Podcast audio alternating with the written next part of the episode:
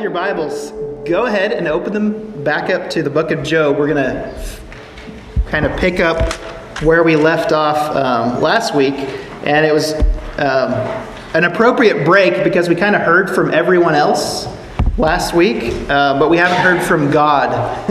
we haven't heard from what God has to say directly to Job um, in this book. So that's where we're going to be. Really, chapters 38 through 42 are the main focus uh, this morning. So if you want to go ahead and turn, we're going to be reading probably a lot of chapter 38, uh, particularly. But before we do that, I'm just going to go ahead uh, and ask God for help for us this morning. Father, um, it is such a, a cool thing and an, an awesome privilege where we get to do this as, as your people. We, we come together and we give our attention to your actual living and active voice. Um, your word, which is far beyond anything we could ever say. Lord, we sometimes, we often speak, though we have very, very, very little knowledge.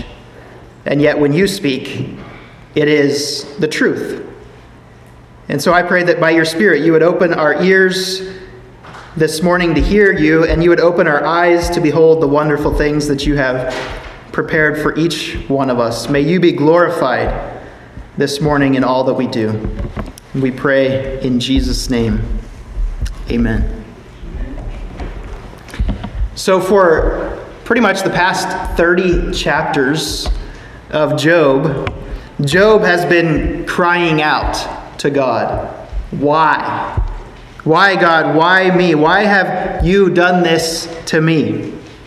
In fact, last week, part of his suffering that we considered was that he really had zero explanation for why he was suffering. God, what, what have I done to deserve this? Why are you tormenting a righteous man like me? Has anyone ever felt like that? Well, this morning, as I said, we're going to look at God's direct reply to Job. Only God is not going to answer Job. If you haven't read this book, God is not going to answer Job's questions directly, like you might expect. In fact, rather than give Job direct answers to his question, why does a good person like me have to suffer? God is actually going to turn it and ask Job a lot of questions of his own. Job wants to know if God is just and I am righteous, then why would he afflict me with such a punishment? And Job's friends that we looked at last week, they want to see, they want Job to understand that because God is just and because God is afflicting Job, then Job must be being punished for some sin that he is keeping back from God. And then there's all of us. All of us want to know if God is good, isn't this the classic question? If God is good, then why do bad things happen to good people? But I'm going to warn you again up front this is not the question that Job is going, that God is going to answer for Job, at least not directly. And I've entitled the sermon this morning, Let's Take a Trip to the Zoo. Because that's really the way that God is going to answer this question for Job.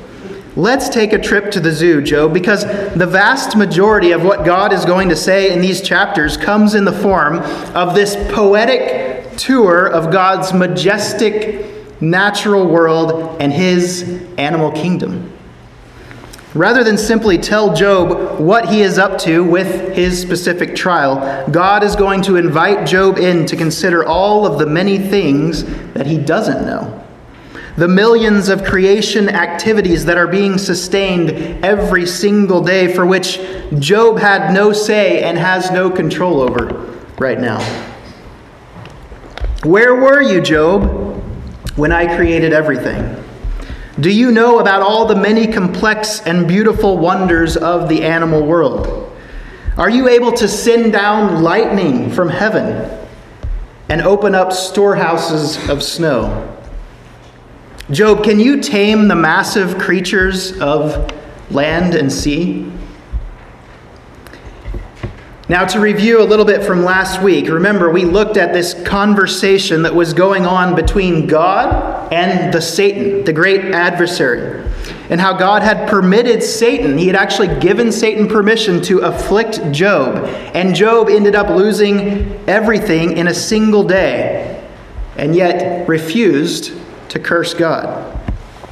And then we looked at how Job's friends stepped in to try to console him but as soon as they began to open their mouths and pretended to know the reasons behind Job's suffering, it only made matters worse and it only frustrated Job more.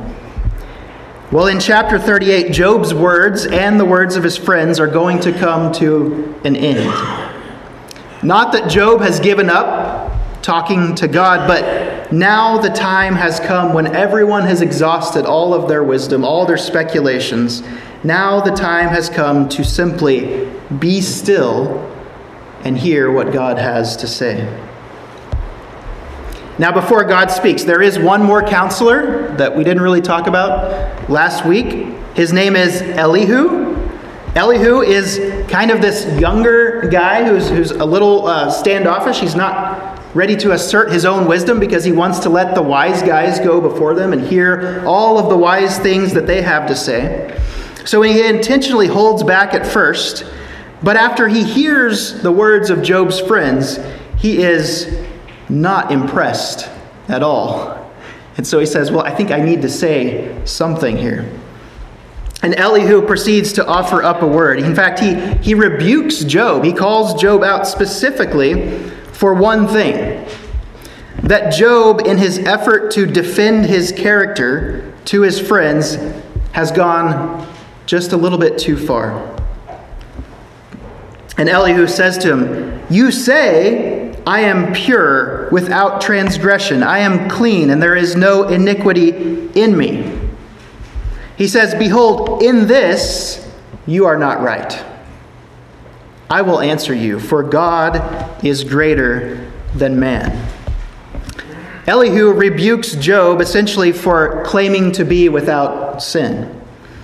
He maintains that God, in fact, is just, and he further explains that just because we don't have the perspective to know why he is doing the things that he is doing does not mean that we are right to question his justice. He reminds Job that God has these hidden purposes that are far beyond the understanding of man. And later on in the book, we gather that there is actual wisdom in Elihu's words, unlike the other three, because at the end of the book, God is going to rebuke Job, and or God is going to rebuke Job's friends for speaking untrue things about him, and yet Elihu is nowhere rebuked in the book of Job. But even Elihu's word is not the final word. Even Elihu, in all of his wisdom, must now yield to the final word of God. For 36 chapters, we've been hearing all of the thoughts from people who are not God, but now, after man has exhausted all his words, God is going to speak. Job chapter 38, chapters 38 through 42 are actually the longest sustained discourse in all of Scripture where God speaks directly. Isn't that interesting? chapters 38 through 42, the longest sustained discourse in all of Scripture where we hear God's voice speaking directly. It makes you think that maybe this is a section of the Bible I should visit often. if I just want to hear God's direct speech, which applies to all of us today, Job 38 through 42, let me commend to you as a wonderful place to park. I got a text uh, from a church member earlier this week saying, after last week, if I could go back, I think I might have dedicated my whole life to just studying the book of Job. That would have done good things for me. After the service last week, when we had that, that awesome uh, time of prayer with Marcel, somebody else approached me and said, You won't believe how much Job helped me to persevere through cancer. And even as uh, I was standing out in the foyer today, somebody approached me and said, I can't hear, wait to hear more about Job because Job has gotten me through so much. It is a go to text for me. And she cited Job 38 explicitly. Now, I will say, as a as an English major, a word loving guy, the poetry alone, if you want to read Job 38 through 32, the poetry alone is just incredible. In fact, we had to study Job in one of our college literature classes because it was held up as an example of being the pinnacle of ancient Near Eastern poetry. It's recognized by scholars everywhere as some of the most beautiful poetry ever written. Duh. It comes from God. he made poetry. Kind of makes sense. But it begins here in verse 38, or I'm going to begin here in verse 38. Then the Lord spoke to Job out of the storm. He said, Who is this that obscures my plans with words without knowledge? Brace yourself like a man. I will question you, and you shall answer me. Where were you when I laid the earth's foundation, tell me if you understand. Who marked off its dimensions? Surely you know. Who stretched a measuring line across it? On what were its footings set? Or who laid its cornerstone? While the morning stars sang together and all the angels shouted for joy. Job has been crying out in anguish, and, and I don't think any of us can look down on him for it, but he has been crying out in anguish and finding fault with God, accusing God of perhaps acting unjustly in his suffering. But now God answers Who are you to know, to claim to know the nature of my plans for you when you lack so much information? I remember just like it was yesterday, my submarine qualification interview, my board with the captain of the boat himself. This was the big one where he would have to decide whether I was safe and whether I was ready to be in charge of the ship so that he could sleep at night. And I remember in that interview him asking me so many questions that I felt like I had such little knowledge about. I had come to a point where I thought, I know a lot. I know a lot about how this boat works. I know about every system on this boat. And it was like everything he asked me, I didn't know. He would ask me some question further where it was just enough that I felt like I had no clue. And I felt sure that I had completely bombed that interview, bombed that board. And I, to this day, I, I really do think I did. And I was really just waiting for the pain to end. Can you please stop asking me all these questions? I don't know. But as we were wrapping up the interview, I think he just got tired of me not knowing anything. He said, Well, Davy, it's clear to me there's a lot you don't know. But he didn't stop. He said, But what I think I can tell that you have learned is you have learned how much you don't know. And so I am confident that you now understand enough to ask for help when you need it. So I'm going to let you drive the boat. and even as I think about that, one, one of my kind of heroes in the Navy, uh, really to this day, how profound was what he was telling me. There is this saying that we have, and I, I don't know if you're familiar with this, but it's when you know just enough to be dangerous, have you ever heard that? Knowing just enough to be dangerous. How we can become overconfident in having some little amount of knowledge that we no longer think we need to ask for help. I think of God's interview here with Job as a sort of qualification board. Job, so you think you have what it takes to be in charge of my universe? Let's find out.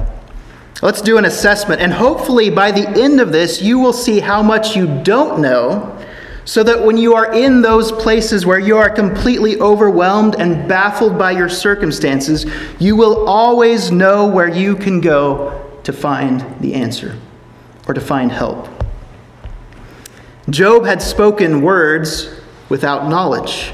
Job's friends had spoken words without knowledge. We so often speak words without knowledge, and I think all of us would do well to take a tour like this with God routinely in order to reacquaint ourselves with just how little we truly understand in comparison to the one who knows all.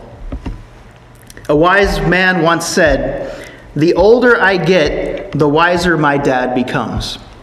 And I think it was Mark Twain who actually said, When I was 14, my dad didn't know anything. It's amazing that seven years later, at 21, he has learned a whole lot. And I would say this applies quite well to our Heavenly Father and the relationship we have with our Heavenly Father. The more that we observe the wonder of His creation throughout our lives, the more that we are humbled by just how little we understand, the wiser God should become to us.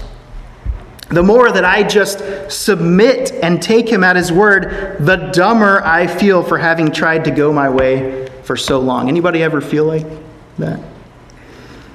So I want to read an extended portion this morning from Job chapter 38, just so that we all have this opportunity that Job had to kind of just sit here and be still, be still, and get a sense of just how vast the knowledge of God is compared to what we know. And so as I read this this morning, let's just meditate on it and allow ourselves to be humbled by how truly great and awesome our God is. I'm going to read starting in verse 12 through the end of the chapter, if you have that there. God says to Job, Have you commanded the morning since your days began, and caused the dawn to know its place, that it might take hold of the skirts of the earth? And the wicked be shaken out of it? It is changed like clay under the seal, and its features stand out like a garment. From the wicked, their light is withheld, and their uplifted arm is broken. Have you entered into the springs of the sea, or walked in the recesses of the deep? Have the gates of death been revealed to you, or have you seen the gates of deep darkness? Have you comprehended the expanse of the earth? Declare if you know all this. Where is the way to the dwelling of light? And where is the place of darkness that you may take it to its territory and that you may discern the paths to its home? You know, for you were born then, and the number of your days is great. Have you entered the storehouses of the snow, or have you seen the storehouses of the hail? Which I have reserved for the time of trouble, for the day of battle and war? What is the way to the place where the light is distributed, or where the east wind is scattered upon the earth? Who has cleft a channel for the torrents of rain, and a way for the thunderbolt, to bring rain on a land where no man is, on the desert in which there is no man, to satisfy the waste and desolate land, and to make the ground sprout with grass? Has the rain a father? Or who has begotten the drops of dew? From whose womb did the ice come forth, and who has given birth to the frost of heaven? The waters become hard like stone, and the face of the deep is frozen. Can you bind the chains of the Pleiades? These are constellations in the sky. Or loose the cords of Orion? Can you lead forth the Mazzaroth in their season, or can you guide the bear with its children? Do you know the ordinances of heaven? Can you establish their rule on earth? Can you lift up your voice to the clouds, that a flood of waters may cover you? Can you send forth lightnings, that they may go and say to you, Here we are? Who has put wisdom in the inward parts, or given understanding to the mind? Who can number the clouds by wisdom? Or who can tilt the waterskins of the heavens? When the dust runs into a mass and the clods stick fast together. All right. How many of you are qualified to run the universe after those questions? No one? You see, if God, in all his wisdom, has formed with his hands this massive round ball of clay, which we inhabit, and he's made it in such a way that it's able to sustain all varieties of life. If he controls the rising and going down of the sun, if he sets the boundaries of the seas, if he has determined the changing of the seasons, and all of it in perfect order, and I have a friend here this morning who is a PhD in meteorology. He knows a lot of stuff. He doesn't know anything compared to what God knows of all this. If he has done and he continues to do all of this today, then might it just be possible that he knows better than we do what he is doing when he brings us through seasons of suffering? Then we come to the zoo. And I'm just going to read a few selections from this, starting in verse 39. Do you hunt the prey for the lioness? and satisfy the hunger of the lions. When they crouch in their dens or lie in wait in a thicket, who provides food for the raven when its young cry out to God and wander about for lack of food? This reminds me a lot of Jesus' words on the Sermon on the Mount. Look at the birds of the air. They neither sow nor reap nor gather into barns, and yet your heavenly Father feeds them. Are you not of more value than they?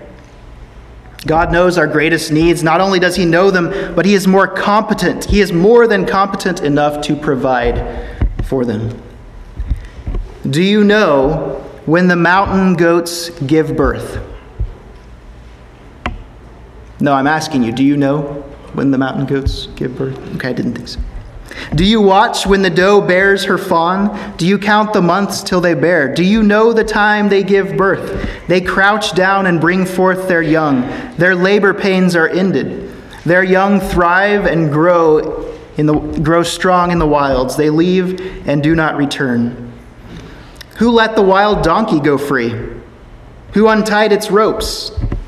I gave it the wasteland as its home, the salt flats as its habitat. It laughs at the commotion in the town. It does not hear a driver's shout. It ranges the hills for its pasture and searches for any green thing. Will the wild ox consent to serve you? Will it stay by your manger at night? Can you hold it to the furrow with a harness? Will it till the valleys behind you? Will you rely on it for its great strength? Will you leave your heavy work to it? Can you trust it to haul in your grain and bring it to your threshing floor? goes on further in verse 19 Do you give the horse its strength or clothe its neck with a flowing mane? Verse 26 Does the hawk take flight by your wisdom and spread its wings toward the south? He's talking about migration patterns, everything he has ordered and designed. Does the eagle soar at your command and build its nest on high? If God has determined the times of everything down to the gestation period of a mountain goat and a deer, and the purpose and order of everything down to the wild donkeys and domesticated horses, if he has given strength and sustenance to each and every one, if he has thought through a billion tiny details well before either you or I or Job were born, and while you were sleeping last night, he was ensuring the preservation of a billion more. Upholding the universe by the word of his power, it may just be that he knows what he is doing in your suffering. Now remember, we read Job with the perspective of God. We have the God perspective here as the readers. So we understand the cause of Job's sufferings and that it has nothing to do with Job's own sin. But Job is never going to understand why he suffered. Job's never going to really know the reason. He's never going to know about that conversation that God had with Satan. And I wonder what if the reason for our suffering is actually to open our eyes to God in a way that our ease and our comfort will always prevent us from seeing. On Friday, Erica and I attended a funeral at uh, Overland Hills Church in support of some friends there who had lost their baby last week after only an hour of him being alive. And at the funeral, Sam, who is the dad, said something that I thought was just powerful and profound. In the midst of this great tragedy, he said, A lot of thoughts have run through our minds after our son's death. But one has stuck out to me, and that is this. I understand why people chase after the desires of the flesh why people seek out drugs, alcohol, or the attention of others, or seek out multiple partners. Not that I am any better, I too once pursued that life to the fullest. But it is because they have not been overwhelmed by this mercy and this overwhelming peace that only faith in the Lord Jesus can give you. And then he said, Though we appear to be a wreck right now, we have peace. Where does that come from? How, how could he say something like that in the midst of a tragedy this great? This side of heaven, Sam and his wife will never fully understand the why. They won't. We, we can kind of speculate about things God will, will use from it to make them stronger, but they will never fully understand the why. This side of heaven, Job would never understand the why. But it seems that it was his finally laying down the why questions at the feet of God that Job's trust was most authentically expressed and that God was most intimately known to him. You see, if God had told Job how it was all going to turn out in the end, I wonder, would he have come to know God in the same way that he did? And I feel like I keep coming back to this week after week through this series, but I just think of Jesus' words to Thomas, who refused to believe Jesus until he saw the mark of the nails in his hands. And Jesus said to him, Thomas, you believe because you have seen, but blessed is the one who has not seen and yet has believed.